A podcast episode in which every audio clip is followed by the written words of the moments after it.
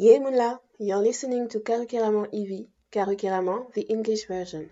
This podcast talks about the representation of the Caribbean in cinema and television. You can check out my website karukiraman.com for more info. I'm your host, Patra M, and this is episode 3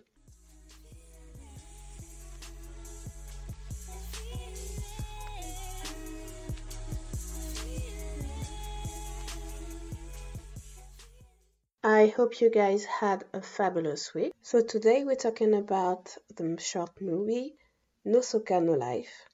It's time for the Yikrik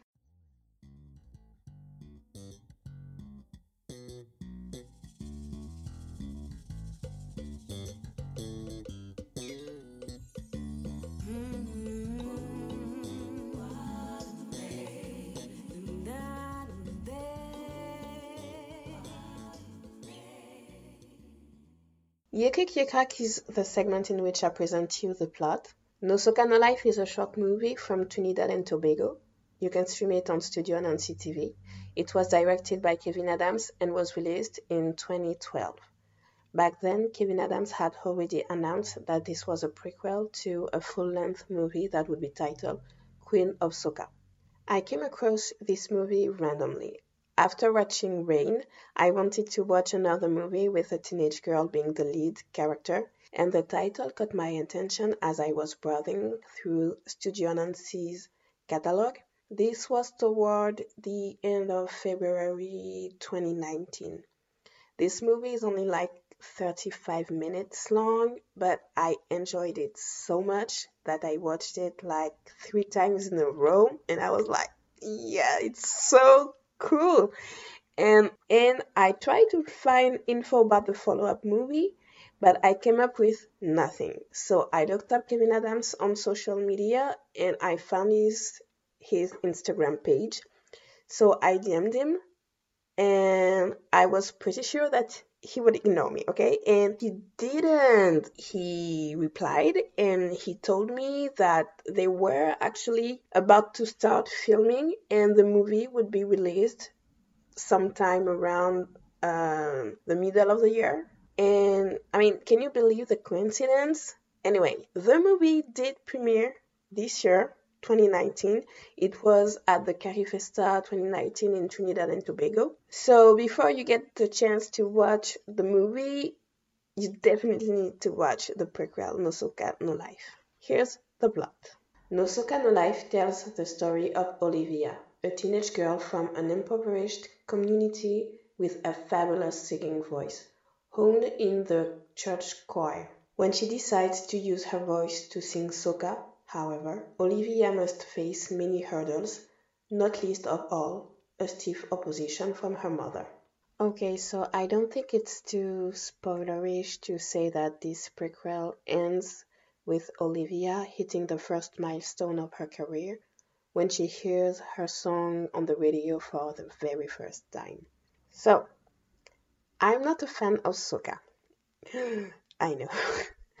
I mean, Back when I was in Guadeloupe, I'd listen to soca when I was at the club or at a party, but it's not like I knew the title of the songs or the name of the artist, except for the most famous ones. To me, soca was carnival music. I didn't think about what it could represent for the culture. And this year, I don't know what happened on Twitter, but and even on Instagram because I follow the big Caribbean accounts, but I think it's the first time that I saw these accounts um, repost. Maybe it's just me, I don't know, but it was my first time reading reactions from non French Caribbean people complimenting the Carnival of Guadeloupe. I feel like 90 percent of the time, Guadeloupe and Martinique are not considered to be Caribbean and they're usually left to they're usually left to the side. But I feel like there's a shift since the carnival season of uh, 2019. Anyway, I think me coming across this movie during carnival this year was the perfect timing to make me appreciate soca as a form of art. No Soca No Life got me thinking about how Caribbean pop music can play a role to define our identity. And this is what we'll talk about next.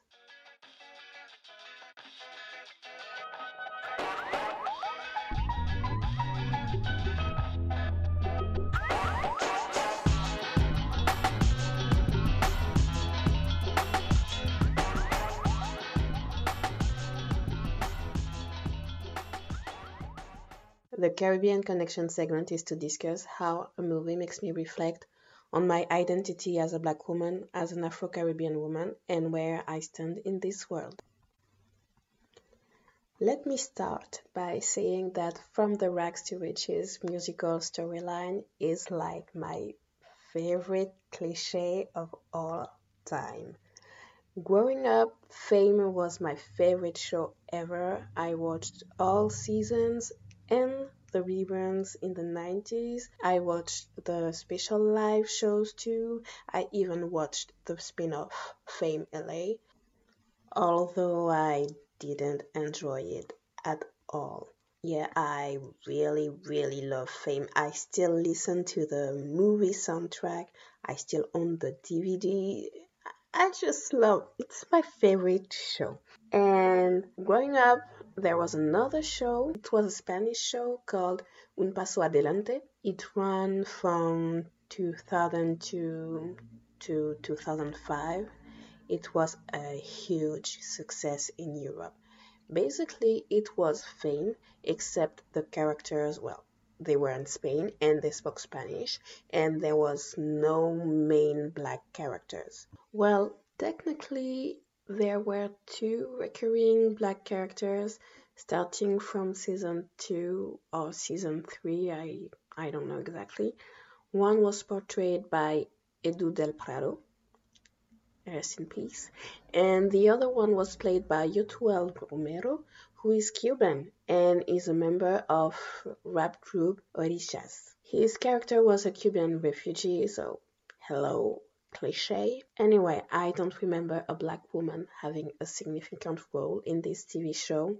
And just in general, once again, I have to look at the US industry to get examples of black female characters that would fill this kind of I want to become a star storyline. So when I was going through my memories, I don't quite remember a TV show centered around a young black girl. Um, I mean, a musical kind of show. I can come up with some movies like Dreamgirls or Sparkle or the movie Beyond the Lights with Gugu Mbatha-Raw. I remember there was this, I think it was in on Nickelodeon. It was uh, the show Taina, but her best friend Renee wanted to be a comedian, but I think she was a singer too, but she was not the lead. And so yeah, except for Coco in Fame, I don't remember. Oh, there was the Cheetah Girls, but it was a Disney Channel movie, so it was not a TV show. Anyway, you guys let me know in the comments if you have any if you know any significant musical movie or TV show with this kind of storyline led by a black female character. So with No Life, you get this classic trope, except it's with a young Caribbean woman. And what makes the story so Caribbean is how the movie establishes soca as a music genre worth to fight for. Olivia is an ordinary girl. She's composed, she's quiet. I mean, she's everything you expect Soca not to be. And yet, Soca still helps her to define who she is. And technically, Olivia starts singing Soca because she needs money to help to help out her mom. I won't tell you why she needs uh, why she needs to help her mom, but let's just say, as usual, Caribbean men are represented in a negative way. Anyway, soca may be seen only as carnival music, music to have fun, music to, you know, just pick up something or to call somebody's mother, if you know what I mean. But It doesn't mean the creative process behind it doesn't require discipline, hard work, blood, sweat, and tears. And it's this side of soca that Olivia shows us as she's getting more and more comfortable with singing soca, we see her grow. Soca gives her a sense of clear structure that no one, not even her mom, can shake. Soca gives Olivia this opportunity to be heard, to make her voice heard, and the fact that this character is portrayed by Terry Lyons makes it even more meaningful. First of all, she's a dark skinned woman. And I really, really like how there's no colorism in the movie. The actresses show different shades of black, but their skin color is never used to create some useless beauty hierarchy or competition. Olivia even has a love interest, and I mean, it's brief, but it's there. And her quote unquote boyfriend um, likes her for her.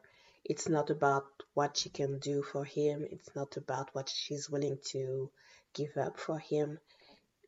The love he shows for her. I mean, it's uh, this scene because uh, the boyfriend only appears like two scenes and it's enough to see that the love he has for her is real, although it's not really the kind of boyfriend she should go for. I'm going to spoil it for you, but yeah, I think it's nice to show that their relationship is about her and not about him. So her physical attractiveness relies just on her and her personality I don't know how things are in other islands, but colorism is still a big deal in Guadeloupe and Martinique, especially when it comes to representation. And I really put the blame on the influence of what's going on in the in the US and in France. Um, if you watch the lead girls in music videos, you okay, okay. I will not get into this debate today. I need to stay focused. No Soca no life, no colorism. Just great for Caribbean representation and for black representation in general. Having Terry Lyons play the lead character is important for the culture. Well, if you don't know, Terry Lyons is first and foremost a calypso soca singer. She is also part of a soca legacy. Her father is Super Blue, who is a living soca legend. Her older sister, Faye Ann Lyons, is also a soca singer and has won several times the Carnival Road March. Faye Ann Lyons is married to Bunji Garlin, who is also a big name in the soca industry. So, Terry Lyons playing the lead character of a young woman who goes by the motto No Soca No Life gives this movie another deep layer in terms of cultural representation. There aren't many women in the soca industry, so making a woman take the lead of a movie about soca highlights the fact that soca is also about women empowerment. So maybe the full length movie will tone down this girl power aspect that I see, but No Soca No Life really doesn't. With Olivia, it's truly about the music and the struggle to create songs and the passion you need to have for it. It isn't about the marketing aspect, the business aspect. It's about soca as a form of art. It's about soca being deeply rooted in Caribbean culture and being a way for us to affirm our Caribbean identity. And this is what we'll talk about next. It's time for another Caribbean connection.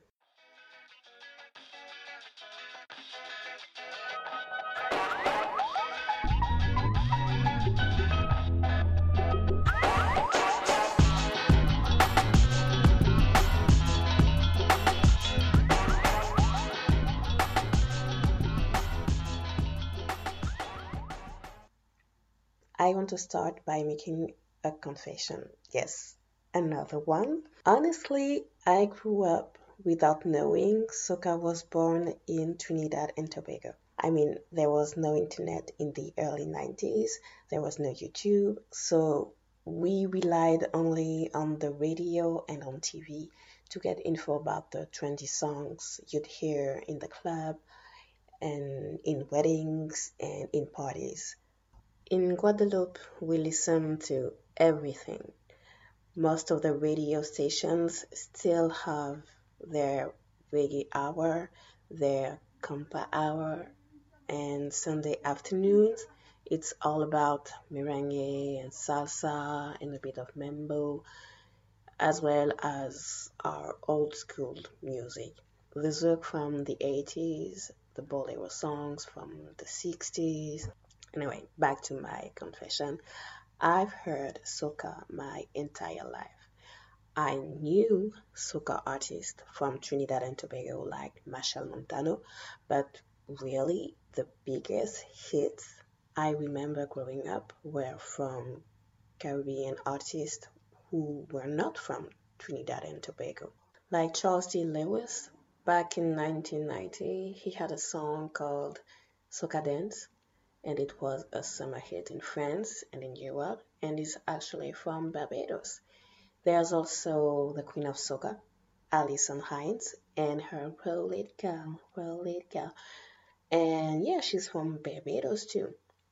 There's also Kevin Lyttle and his song Turn Me On that took Europe by storm in 2004. Kevin Lyttle is from St. Vincent. And just this year in 2019, Mr. Killer and his song Run With It were everywhere during the carnival during the first semester of 2019.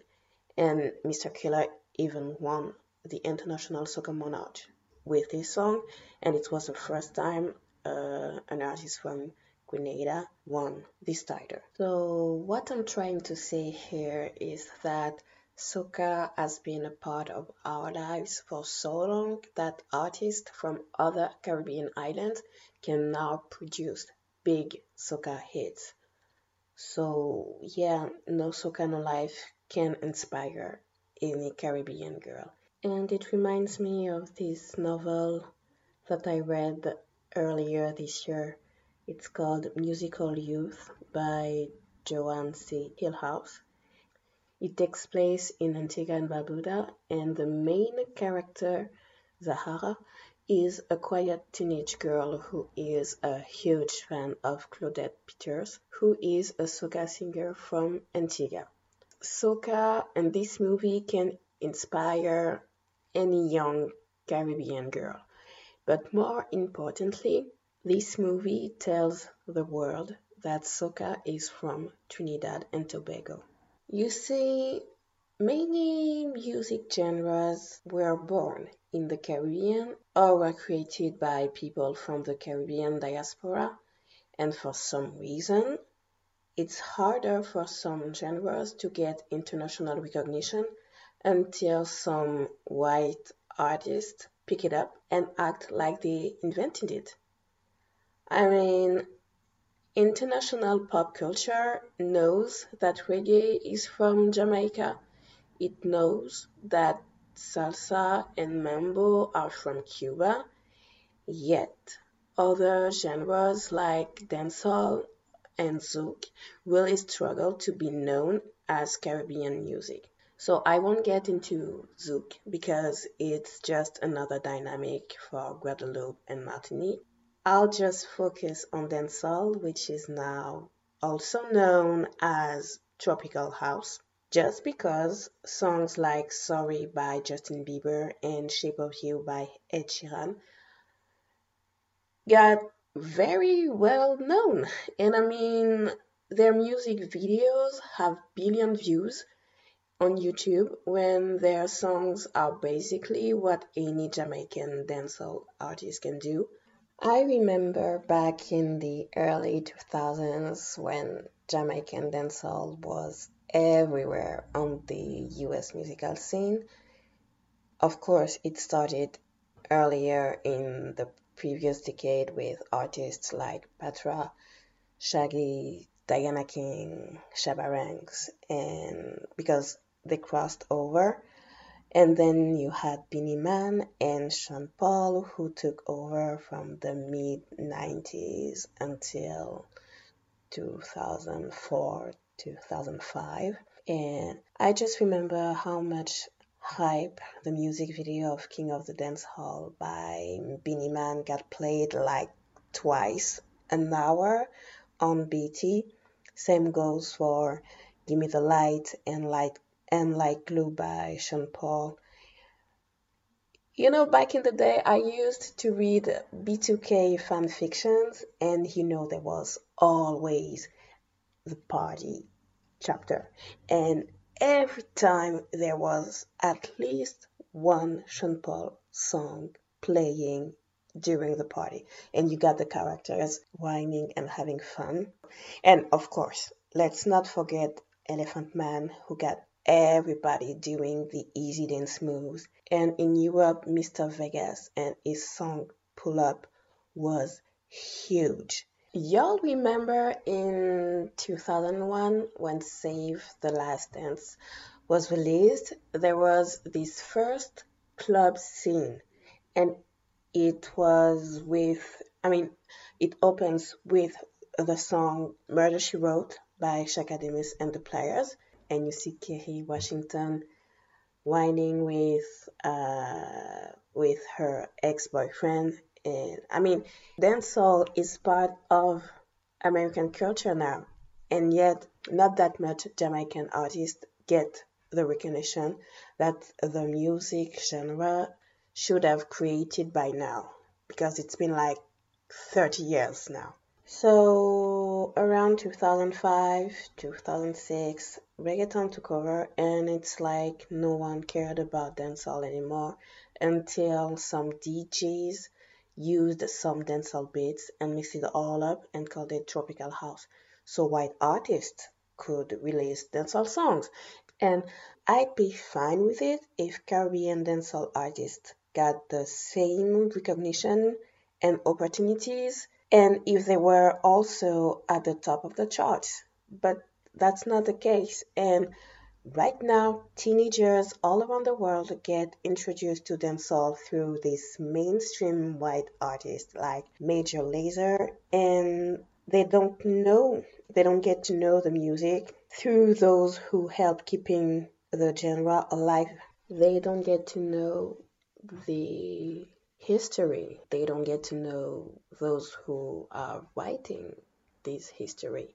That's why Rihanna's performance at the VMAs in 2016 is so important for Caribbean culture because in four minutes she she told the world that yes, she is one of the biggest pop stars right now, but she never forgets that she's from the Caribbean. No other Caribbean artist has the platform that she has right now. And even if this album gets released five years or ten years from now, it really doesn't matter. Why?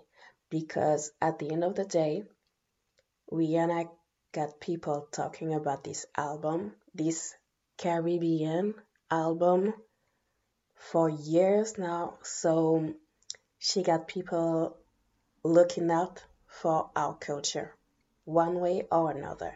And that's why we love Rihanna. So I used dancehall like as an example of how the international pop culture can quickly whitewash or even erase Caribbean roots. And like I said earlier, it's not just dancehall. The Caribbean roots of Zouk are also ignored in France and in Europe. A couple of months ago, French DJ Hervé Pagez released the single Spicy featuring Diplo and Charli XCX. The media play around it was all about how the song is based on a sample of the song Wannabe by Spice Girls a famous British girl band from the 90s. There's actually a second sample used in Spicy. The melody played by the guitar is from the song Vinidou by Victor O, who is a singer from Martinique. The composer, Joël Jacoulet, is mentioned absolutely nowhere in the media play about Spicy, to the point that many people thought Hervé Pagez and Diplo plagiarized Windu, although Joël Jacoulet was indeed contacted beforehand and he gave them the green light to use his melody. And yet, no article talked about it. Anyway, my whole point here is to say that No Soca No Life is about celebrating the artistic creativity in the Caribbean from our Caribbean point of view. Soca can definitely become the next big music trend if our carnivals keep getting hyped up by US artists and European artists. That's why it's even more important to remind people that soca is from Trinidad and Tobago. I don't know if Queen of Soca will keep going with this Caribbean culture celebration narrative, but No Soca No Life is already a solid way to introduce soca to the international mainstream audience. No Soca No Life is about being proud of our Caribbean identity by taking back control of our narrative on the international scene. It's time for the final segment Caribbean soundtrack.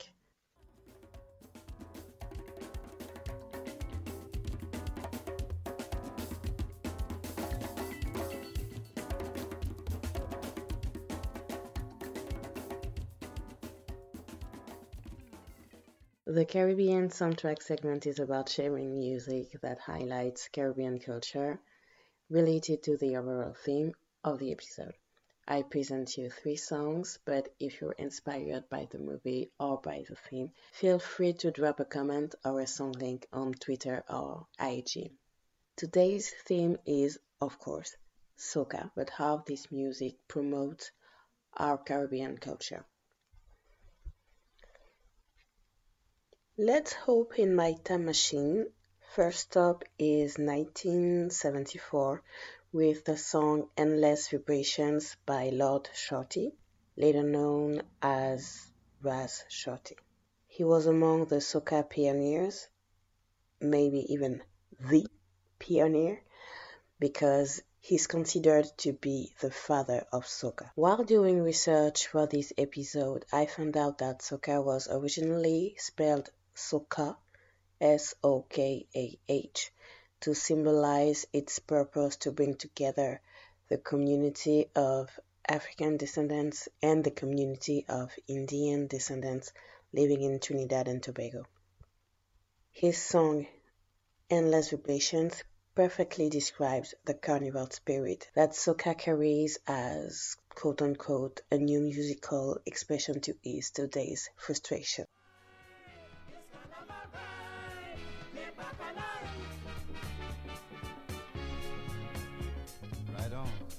This is Caribbean Vibes. A new musical expression to ease today's frustration. Move it, come on, groove it, endlessly, let me feel it. Come on, people, check out the scene. Take a side, take a side, the music is mean. Can you dig it, brother? We got it all together. Right on, right on.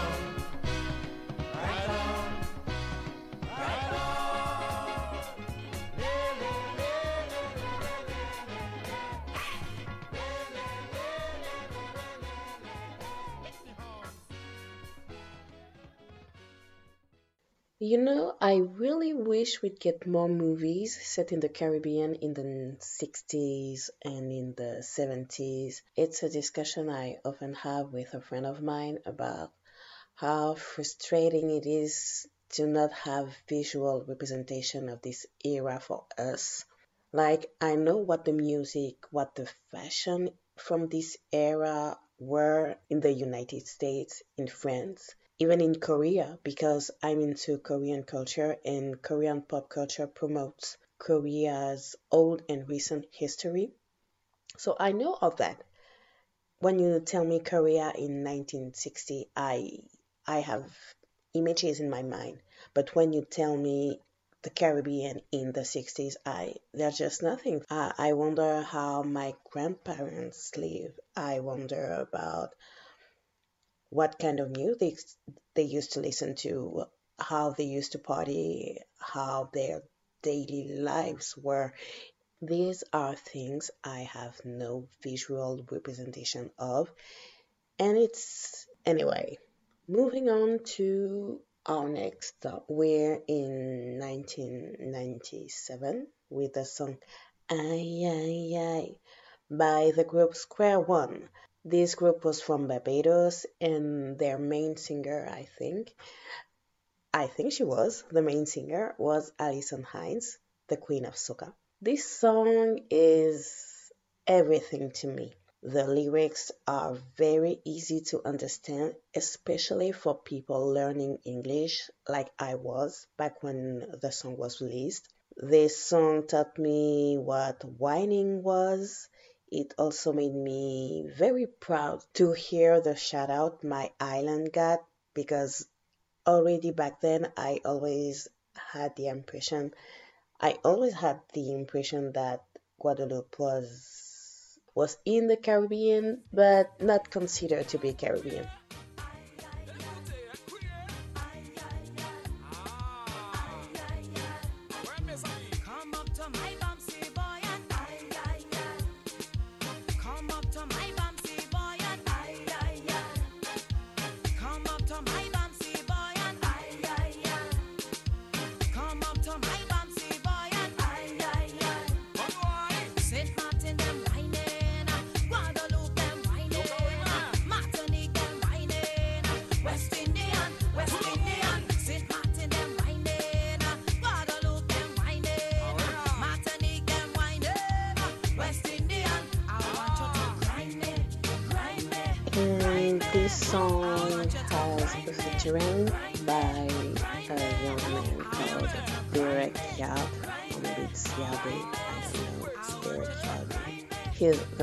You hear in the song.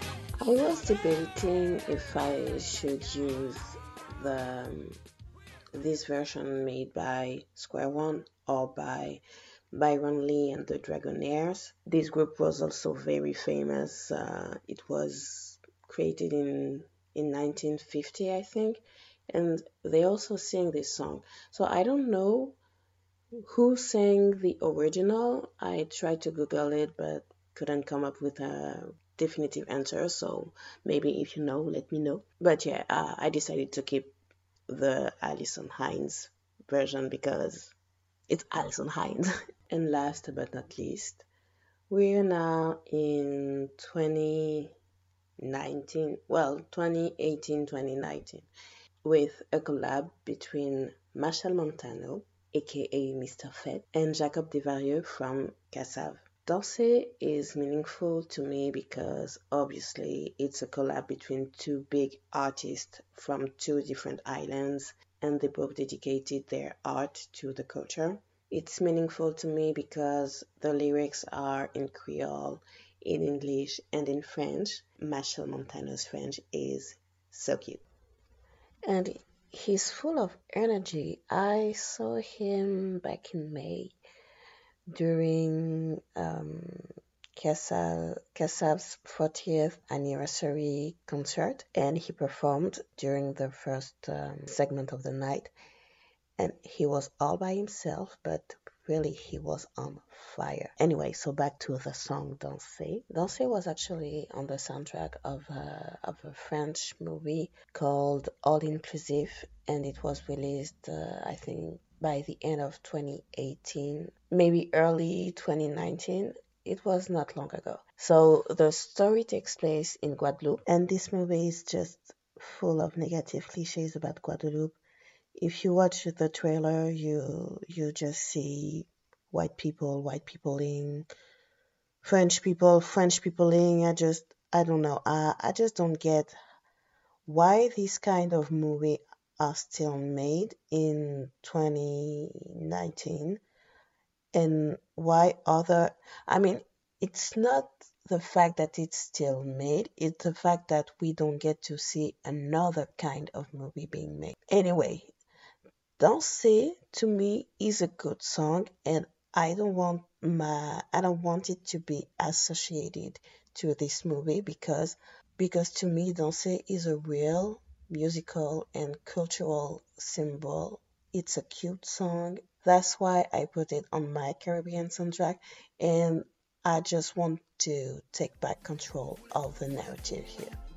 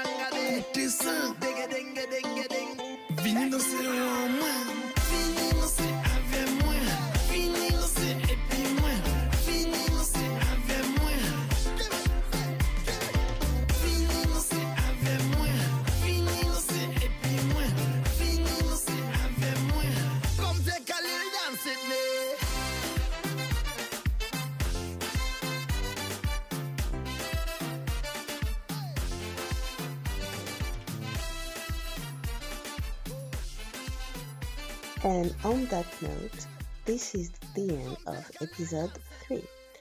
Thank you for listening. Make sure you subscribe. You can follow me on Twitter and Instagram at Karakeramo. Don't hesitate to share your thoughts about the episode. You can also check out my website karakeramo.com where you can find all the info about the movie. See you next week. Jambered.